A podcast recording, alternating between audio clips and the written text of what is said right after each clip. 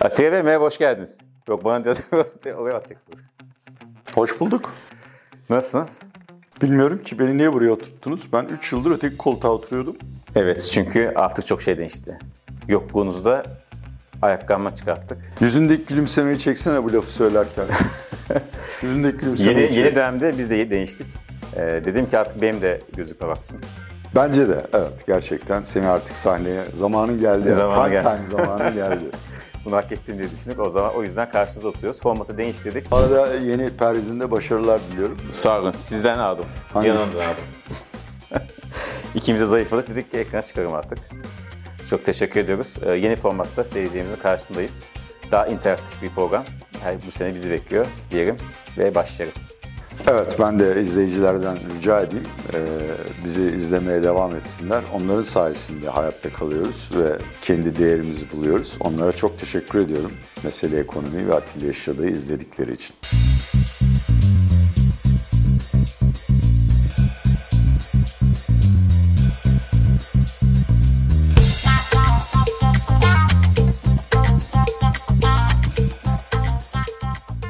Merhaba Atiye Bey. Merhaba Semih. Önce değerli takipçilerimizden özür dileyim ve sebebini anlatayım. OnlyFans hizmeti başlatıyorum. Bayağı bir zaman aldı tabii. İç çamaşırı koleksiyonumu yeniledim. Spor yapmayı, poz vermeyi öğrendim. Onun için en sevdiğim kanal olan Mesele Ekonomi'den bir ara uzak kaldım. Tekrar neden döndünüz?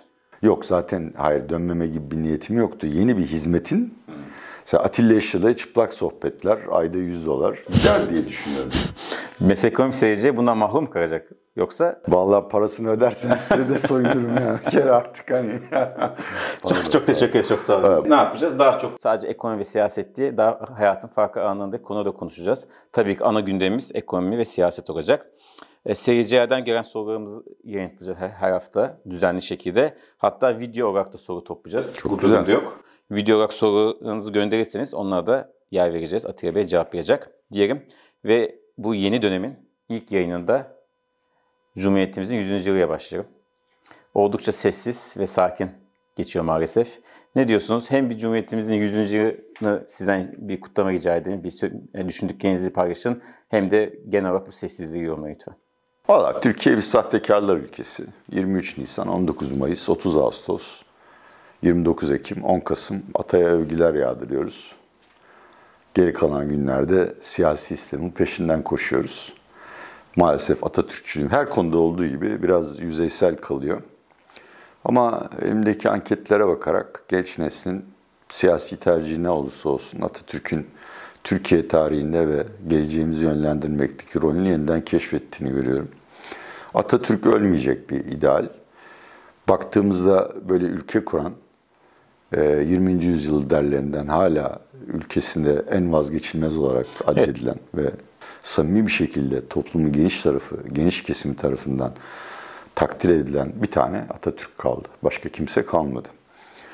Ve Cumhuriyet'in 100. yılında girerken tabii ki muhalif basını seyrediyorum. Sürekli olarak Türkiye'nin İslamlaştırıldığı, tarikatlara teslim edildiği gibi şeyler var. Ben bunları tasvip etmiyorum. Çok moral bozucu buluyorum. Türkiye'nin gerçeğini bu sattığın altında incelemek lazım. Türkiye, Atatürk'ün kastettiği anlamda gittikçe batılaşan, modernleşen, ileriye doğru koşan ve Müslüman olsun, Alevi olsun, Sünni olsun, Kürt olsun, seküler olsun, kendi kimliğini kaybetmeden modern toplumlarla entegre olmayı öğrenen bir şey olarak karşıma çıkıyor, bir toplum olarak karşıma çıkıyor. Dolayısıyla bu yayınlarda ve diğer yayınlarda kısa vadede kötümser olsam da ben Türkiye'nin, yani orta vade derken 6 ay değil ama 1, 2, 3, 5 yıllık dönemlere baktığımızda her yıl daha modernleştiğini ve insani olarak inkişaf ettiğini göreceğimizi düşünüyorum. Diyelim ve tekrar Mustafa Kemal Atatürk'ün kurduğu Cumhuriyet'in 100. yılını kutlayalım. Hem seyircilerimizin, hem herkesin, tüm vatandaşların. Diyelim ve ekonomi gündeme geçelim istiyorsanız. Şimdi bu hafta ne konuşacağız? Cumhurbaşkanı Erdoğan'ın İsveç'in NATO üyeliğini kabul etmesi, imzaladı, meclise gönderdi. Bunu soracağım size. Bunun ekonomik etkilerini soracağım. ABD 10 yıl tahriye rekor kırdı yeniden. Onu soracağım. İstanbul'da tersine göç devam ediyor. Neden göçüyor insanlar İstanbul'dan başka şehre? Ve tabii ki seyirci soruları var. Borsa altın, faiz hepsini konuşacağız. Tabii ki bu hafta Merkez Bankası'nın faiz kararı açıklanacak. İstiyorsanız Cumhurbaşkanı Erdoğan dün akşam saatlerinde, biz bunu salı günü çekiyoruz, İsveç'in NATO'ya katılım protokolünü imzalamasıyla başlayalım. Erdar Saran bizim yayınımızda demişti ki yabancı yatırım, yabancı fon gelmemesinin bir sebebi de dış politikadaki gerekli adımın atılmaması. Bunun en başında da işte zaten bir Rusya'ya olan ilişkimiz zaman, bir de İsveç, NATO'ya üyeleri var. Bu konuda bir adım geldi. Ne diyorsunuz? Bu gerçekten ekonomiye de yansıyacak kadar büyük bir adım mıydı? Soruya cevap vermeden önce bir belirsizliğe işaret etmek isterim. Çok düşük bir ihtimal olsa da Sayın Cumhurbaşkanı'nın topu meclise atması ve Irak'a asker tezkeresi gibi meclisin reddetmesi olasılığı var. Bu çok aptalca bir şey olur. Hakikaten ciddi bir sahtekarlık olur ve şu ana kadar ne kadar itibar kazanıldıysa kimin nezdinde olursa olsun kaybetmemize yol açar. Ama Türkiye burası açıkçası, hani olmaz da diyemiyorum. İkincisi, benim muhalif duruşum bilinir zannederim. Herhangi bir ama Erdoğan hakkında vicdanlı ve samimi olursam seçimden bu yana beni olumlu anlamda şaşırttığını görüyorum. Bu değişimin sonunun nereye gideceğini merak ediyorum. Ve açıkçası yine tabii ben de sahtekar ya. Şimdi hani birden kusura bakma kendimle vicdani bir konuşmaya göre ben de sahtekarım biriyim. Eğer AKP-MHP ittifakı yerel seçimlerde büyük kentleri geri alırsa çok daha başarılı, dörtbaşı mamur bir istikrar programı, yapısal reformlar ve Batı ile ilişkilerin geçmesi çok daha kolay olacak. Böyle bir şey istediğim sanılmasın. Çünkü o zaman demokrasi kalmayacak ama Erdoğan'ın yeniden kariyerinin ilk 10 yılını simgeleyen, Gezi'ye kadarki dönemini simgeleyen hızlı değişim ve adaptasyon yeteneğinin geri gelmesini ben takdirle karşılıyorum. Tabii İsveç'in üyeliğinin onaylanması havayı olumluya çevirir. Yeterli olmaz. Ama bir miktar para gelebilir. İşte Erdal Sağlam'ı izliyorum. Bana gelen bazı bilgiler var. Mehmet Şimşek'in sunumları fevkalade. Özellikle evet. Marrakeş'te yıldızmış ekibiyle birlikte. Her zaman yani Cevdet Bey'le Gaye Hanım'ın adını tekrarlamıyorum ama aslında onların üçünü tek bir ruh, tek vücut bulmuş olarak olarak görüyorum. Ama tabii hep aynı soru yani. Bir, Erdoğan'ın sabrına kadar. İki, yani bu değişim tek yönlü olmaz ki. Yani bütün cephelerde tezahür etmesi lazım. Dolayısıyla bu eksiklerden birini gidereceğiz inşallah İsveç'in üyeliğini onaylamakla. Bir miktar sıcak para getirir. Ama şöyle bir sorunla karşı karşıyayız. Yani bütün bu konuyu Orta Doğu Savaşı'nın ne kadar süreceği ve bunun global risk iştahında yaratacağı tahribiyeti konuşmadan incelemek biraz şey oluyor, yetersiz kalıyor. Ağustos ayında futbolda derler kaderi kendi elinde. Yani kazanırsa şampiyon olur. Artık değil. Çok ciddi bir kaçış var gelişmekte olan piyasalardan. Ve tabii ki ABD tahvil faizlerinin yükselmesi de işimizi zorlaştırıyor. Özetle söylemek gerekirse yani Mehmet Şimşek'in çabalarını takdir etmekle birlikte Türkiye şu anda hükümetin yeni politikası, ekonomi ekibinin Türk lirasının reel olarak değer kazanması. Mehmet Şimşek bunu çok güzel ifade. Yani reel sektör artık kur rekabetinden vazgeçsin, biraz yatırım yapsın, inovasyon yapsın, hala görevden atılmadıysa Türkiye'de bir şeyler değişiyor demektir. Gözlerindeki ışıltıyı görmüştür reel sektör. Eğer politika buysa bunun başarılı olacağını düşünmüyorum. Ama bir döviz krizinden de oldukça uzağız. Şu andaki politika görebildiğim kadarıyla yine Sayın Yaman Törüner dönemini hatırlayanlar bilir. Reel kuru sabit tutma politikası. Yani her ay beklenen enflasyon kadar filan TL'ye değer kaybetmesine izin veriliyordu. Bu devam edecek gibi gözüküyor. Peki madem ABD 10 yıllık planı söylediniz, bahsettiniz. Ona devam edelim. 16'nın zirvesinde %5'i aştı. En son 2007 yılında bu seviyeye görmüştü. Bunu hem küresel ekonomi hem de biraz önce hafif bir girdimiştiniz. Biraz daha detaylandırırsanız Türkiye için ne anlam ifade ettiğini anlatır mısınız? Vallahi orada kalırsa Amerika'da batar, dünyada batar. Ama siz kalmasını beklemiyorsunuz sanırım. Tweet atmışsınız. Sebebi de şu kadar basit. Çok basit bir kural var. Yani kamu borcunun artmaması için faizin nominal büyümenin altında kalması lazım. Şimdi 5 faiz Amerikan ekonomisi enflasyonu 2'ye çekecekse 5 büyüyemez. Şu anda bile 9 yani 1 trilyonun altında olan Amerikan federal bütçesinin faiz giderleri 1.7 trilyona çıkabilir. Böyle giderse orada yani Amerika Türkiye reytingine indirilir. Dünya için daha da kötü. Sonuçta Amerika yalnız bütçe açığı veyahut da ekonomik koşullarla yatırım yaptığınız bir ülke değil. Güvenli liman ama her ülke, Almanya bile ABD faizlerinin 5 veya üstünde kalmasından çok ağır zarar görür. Gelişmekte olan ülkelerde akıl almaz sorunlar ortaya çıkar. Dün yazarı olduğum para analiz sitesinde Allianz Trade'in global iflas raporunu yayınladık. İflaslar 22'de yavaşladıktan sonra 23, 24, 25'te artacak. Bugün ekonomimde çok güzel bir konkordata başvuruları analizi var. Onu da tavsiye ederim. Mesele yalnız hani zayıf ülkelerin dışarıdan borçlanamaması değil, içeride şirketlerin ciddi bir şekilde ortadan kaybolmasıyla sonuçlanacak. Ama böyle kalacağını zannetmiyorum samimiyetle. Denge değeri nedir dersen yani 4'ün de altına inmemeli. 4-4,5 arasındaki bir değer bana makul fiyat olarak geliyor. Belki izleyicilerimizi hatırlatmak gerekir. Hani ya 50 kuruşun mu hesabını yapıyoruz abicim? Öyle değil. Çok büyük bir yani bir spread dediğimiz makas veyahut da işte faiz uzun vadelilerde 50 bas puan artarsa bu Türkiye'ye 200 bas puan yansır. Dolayısıyla çok ciddi bir sorun var. Bu da Türkiye'nin şu anda kamunun ben dışarıdan borçlanmakta güçlük çekeceğini zannetmiyorum. Ama özel sektör açısından bu Amerikan faizlerindeki yükseliş devam ettiği sürece dışarıdan borçlanmak cazip değil. Bu Ağustos'ta pek dikkati çekmedi. Türkiye'nin bir yıl içinde ödenmesi gereken dış borcu 212 milyar dolara vardı. Artı cari açık finansmanı var. Bunların rollover edilmesi lazım. Yani kimse dış borcu ödeyemez. Rollover oranını düşürebilir. Şöyle söyleyerek lafı tamamlayayım. Türkiye'nin hakikaten 12. kalkınma planında anıldığı gibi %5 büyümesini istiyorsak içeride sermaye birikimi yetersiz olduğu için sürekli dışarıdan uzun vadeli kaynak bulmak zorundayız.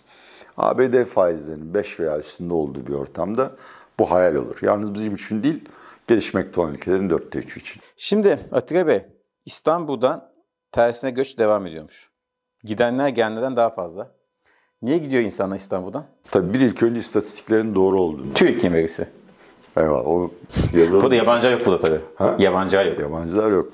2 sebebi var. Bir, diğer kentlerden veya köyden İstanbul'a göçenler ekonomik beklentilerini karşılayamıyorlar. Çünkü burada daha yüksek gelirler ise hayat o kadar pahalı ki köylerine veyahut da kentlerine dönüyorlar. İkincisi olumlu ve biraz önce bahsettiğim Türkiye'nin modernleşme eğiliminin de bir başka kanıtı olarak sunulabilir. O da şu, Türkiye'de artık masasında, fabrikasında veyahut da dükkanında iş yapmayan, internet üzerinden online iş yapan bir entrepreneur, girişimci sınıfı oluştu. Ve bu insanlar İstanbul'un kahrını çekmek yerine güneyde, işte doğuda, Kars'a gidenler de var bu arada. Kendilerine hep yeni bir hayat kurup oradan çalışıyorlar. Bu da işin olumlu tarafı. Bunların dağılımını bilemem açıkçası. Ama bu trendin devam etmesini dilerim. 2 sebepten dolayı. Bir, burası hakikaten yaşanmaz. Yaşanmazı bir kenara bırakalım. Üretemez bir kent haline geldi. Bir lojistik firması olarak siz günün yarısını mal teslimatında değil trafikte geçiriyorsanız her şeyin fiyatı artıyor. Hepimiz için aynı şey. Yani acayip bir verimlilik kaybediyoruz. İkincisi yani ekonomi literatürünün hani çok uzmanı olmasam da bir ülkenin gelişmesi için birden fazla merkez, node veya hub lazım. Bu insanlar gittikleri yerlerde inşallah yeni böyle cazibe merkezleri oluşturacaklar. Ya bence Çanakkale yani şu anda niye insanlar Çanakkale'ye yerleşmez? Orası 2. bir İstanbul olmaz. Gidip bir şey aramıza. Asat da Allah rızası. Yatırım tavsiyesi değil. Semih sen de bozuldun. O zamanlar ne iyi bir çocuktu ya. Çanakkale, mesela Mersin. Niye bir Antalya olmuyor anlamam. Neyse konuyu uzatmayayım. Burada büyük belirsizlik hani mahrumiyetten göçenler mi yoksa artık burada yaşamak zorunda olmadıkları için mi göçenlerin oranını bulabilsek çok daha yararlı fikirler sunabiliriz. Bir yerde detaylı bir çalışma yazdım diyorsunuz ya. Yani. Evet. Şey duydunuz mu? Influencer bir dolandırıcılık yaptığı iddia ediyor. Portekiz'e gitmiş eşiyle birlikte. Evet. O hikayeyi gördünüz de okudunuz mu? Evet, o yalnız Türkiye'de değil, dünyanın her yerinde çok ciddi bir sorun olmaya başladı. Kardinal Richelieu'nun meşhur bir sözü var.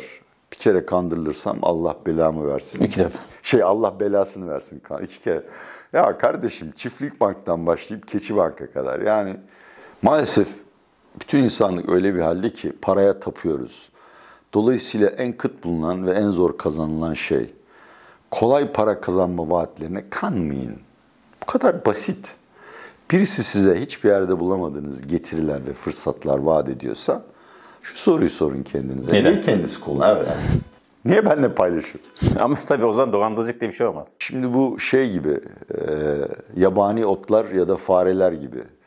Toprak veyahut da evin içinde o ortam olmazsa o haşereler de gelmez. Yani toplum ilk önce hani kendini kurnaz zanneden veyahut da benim akıllı olduğunu düşündüğüm bir toplumun para konularındaki cehaleti hakikaten çok üzüntü verici. Evet, gerçekten öyle diyelim ve son kısma, sıkça sorulan sorular kısmına geçelim. Şimdi bunları böyle kısa kısa cevap rica ediyoruz Atiye Bey. Çünkü çok uzamasın, sizi de yormayalım. Bir seyircimiz sormuş, borsada 2024'te öne çıkacak sektörü hangileri sizce? İhracatçılar ve öz sermaye oranı kaldıraça nazaran çok daha yüksek olanlar. Teşekkürler. Orta vadede enflasyona karşı en iyi kendini koruyacak yatırım aracı hangisi? Eurobondlar. İkinci? Efendim? İkinci. Bir tane daha söyleyeyim. Yani dolar diyeceğim. Hani ben Euro'yu hiçbir zaman sevmem. Maalesef öyle. Başka bir şey yok Türkiye'de. Bir seyircimiz onu sormuştu. Euro-dolar paritesi hakkında ne düşünüyorsunuz? Hem Almanya'nın ekonomik durumu da sormuş. Onu da sorayım. Çok dar bir bantta salınacak. Almanya'da bu yeni koşullara adapte olamadılar. Yani 3 tane koşul var. Bir, savaşın getirdiği yükler ve bunun getirdiği pazar kaybı. İkincisi, enerji fiyatlarındaki artış. Üçüncüsü, bence en önemlisi, Almanya için en fazla ve çok yüksek katma değerli ihracat yapan bir ülkeydi. Çin ekonomisi gerçekten rakamların gösterdiğinden çok daha feci bir durumda. Dolayısıyla Almanya'da yeni bir anlayış, belki yeni bir liderlik ve bir dizi yapısal reformlar var. Eğer Avrupa'nın büyüme lokomotifi yeniden kıtayı taşıması isteniyorsa. Teşekkürler. Peki mevduat faizde %65-70'i görür mü sizce 2024'ün ilk çeyreğinde? Görmez. Çünkü enflasyonda bir miktar düşme olacak ama ben 55-60'ın yakalanabileceğini düşünüyorum. 55-60'ta da bence Türk lirası fevkalade cazip hale gelir. BIST bir portföyde ne kadar yer almalıdır? Şu artık bundan sonra, tabii bunun öncesi için diye artık. Ya yaşınıza ve risk alma iştahınıza bağlı. Benim yaşımda bir insanın ve yani hiç risk almayı sevmeyen bir insanın hisse senedi tutması ve aptallık. Hisse senetleri uzun vadede her şeyden daha fazla kazandırır ama benim için uzun vade. Bu Peygamber Atiye Bey kimin olacak? Evet ama yine ben hani istatistiksel açıdan tabii. Ben 2-3 yılı düşünüyorum. Benim açımdan çok aptalca bir şey açıkçası ama 30 yaşındaysanız düzenli birikim yapabiliyorsanız zannediyorum. orada o kutuya çek işareti koymuyor ve düzenli birikim yapabiliyorsanız hisse senetlerinde istediğiniz kadar risk alın. Bir de en önemlisi şu ya, yani herhangi bir menkul kıymet. Aldın, gece uykun kaçtı. Yapma kardeşim ya. Hayat kalitesi diye bir şey var yani. Eğer o riski taşıyamıyorsan, yani insanın kendini tanıması çok önemli. Peki ama şey diyorlar, dolar bazında borsa İstanbul'u çok kazandırmıyor, uzun vadede kazandırmıyor diyorlar. Ya Türkiye'de bu tip şeyleri hep hesaplamaya çalıştık ve gerçekten de başarısız olduk ama şimdi uzun vade derken özellikle bu son dönem, yani Türkiye'nin geçirdiği döneme bakmalı. Yani hiçbir ülke 80'lerden 2023'lere kadar bu kadar sanki değişik çağlarda yaşadık. 80'ler Özal, yepyeni bir çağ. 90'lar stagnasyon. AKP'nin ilk 10 yılı. Mucizeler yarattılar. AKP'nin son 6 yılı. Türkiye'yi mahvettiler. Şimdi tabii dünyada böyle bir ülke olmadığı için şey yapamıyoruz. Evet, doğru. Tabii ki bir miktar şey kullanılacak yani. Uzun vade derken sen dolar bazında %100 kazanmışsın, sat kardeşim. Ama bu korelasyonlar hiçbir yerde değişmiyor. Bunu açıkça söylemek lazım yani. Bir seyircimiz demiş ki biraz öncekine benzer bir soru. Her ay 10.000 lira para biriktirebiliyorum. Bunu nasıl yatırım yapayım? Yine aynı şekilde yani kaç senelik bir yatırım yapmayı şey yapıyor. Ben şahsen bu arkadaşın 30'larında, 40'larında olduğu varsayımıyla konuşacağım. Yani BES'e yatırsın. Çünkü %25'e devlet veriyor. Ve BES'te şu anda Eurobondlar. Yani dediğim gibi hani Eurobond ağırlıklı bir portföy seçsin. Bunun üzerine rahatlıkla %25 hisse senedi portföyü olabilir. Şimdi hisse senetlerinde biraz kişinin araştırma yapması lazım. Çünkü sektörel endeksler de çıktı. Yani artık o kadar çok şirket halka arzı açılıyor ki mantıklı bir şey veremiyorum ama benim şahsi tercihim yaptığınız işe yakın, potansiyelini takdir edebileceğiniz sektörlere ya da işlerde hisse senedi birikimi yapın. Peki adetten de soralım. Merkez Bankası ne yapar? Vallahi emin değilim. Yani bu ay 250 de yapabilir, 500 de yapabilir. Ama ben sene sonunda %40 tahminini son derece gerçekçi bul. Şimdi bu ay çok kızmamak lazım, biliyorum. Piyasa 500 bekliyor, 250 artış görürse negatif tepki verebilir. Ama hakikaten koşullar herkes için çok zor. Yani Orta Doğu Savaşı 10 gün sonra yine o pis, soğuk barışa dönüşebilir. İran, ABD'nin katılmasıyla petrol 120 dolara da çeker. Yani bu soruya cevap vermeden TCMB'nin 500 yapmamasını ben doğal karşılarım. İnsanlar diyorlar ki efendim hala reel faiz negatif. Niye şey ya, o kadar basit değil yani bu sistem. Özellikle reel sektör çok büyük negatif reel faizlerle ciro döndürmeye alışmış. Bunu bir günde yaparsan patlar sistem ve hani tamam demokrasimiz dünyanın en iyisi değil ama sonuçta yine Sayın Erdoğan ve ekibi de tabandan gelen seslere kulak vermek zorunda. Bu arada bunların transkriptini Nobel Komitesi'ne yollayabiliyor musunuz? Tabii ki tabii. Tamam. Onu şey yapmayalım. Hiç merak etmeyin. OnlyFans. Linkte bu aşağı açıklamada var. Affiliate koduyla birlikte. Beni de davet edecek misiniz? 100 dolara dersen gelirsin. Çok teşekkür ederim. Çok sağ olun. Haftaya artık yine her zamanki gibi her hafta düzenli yapıyoruz. Haftaya görüşmek üzere.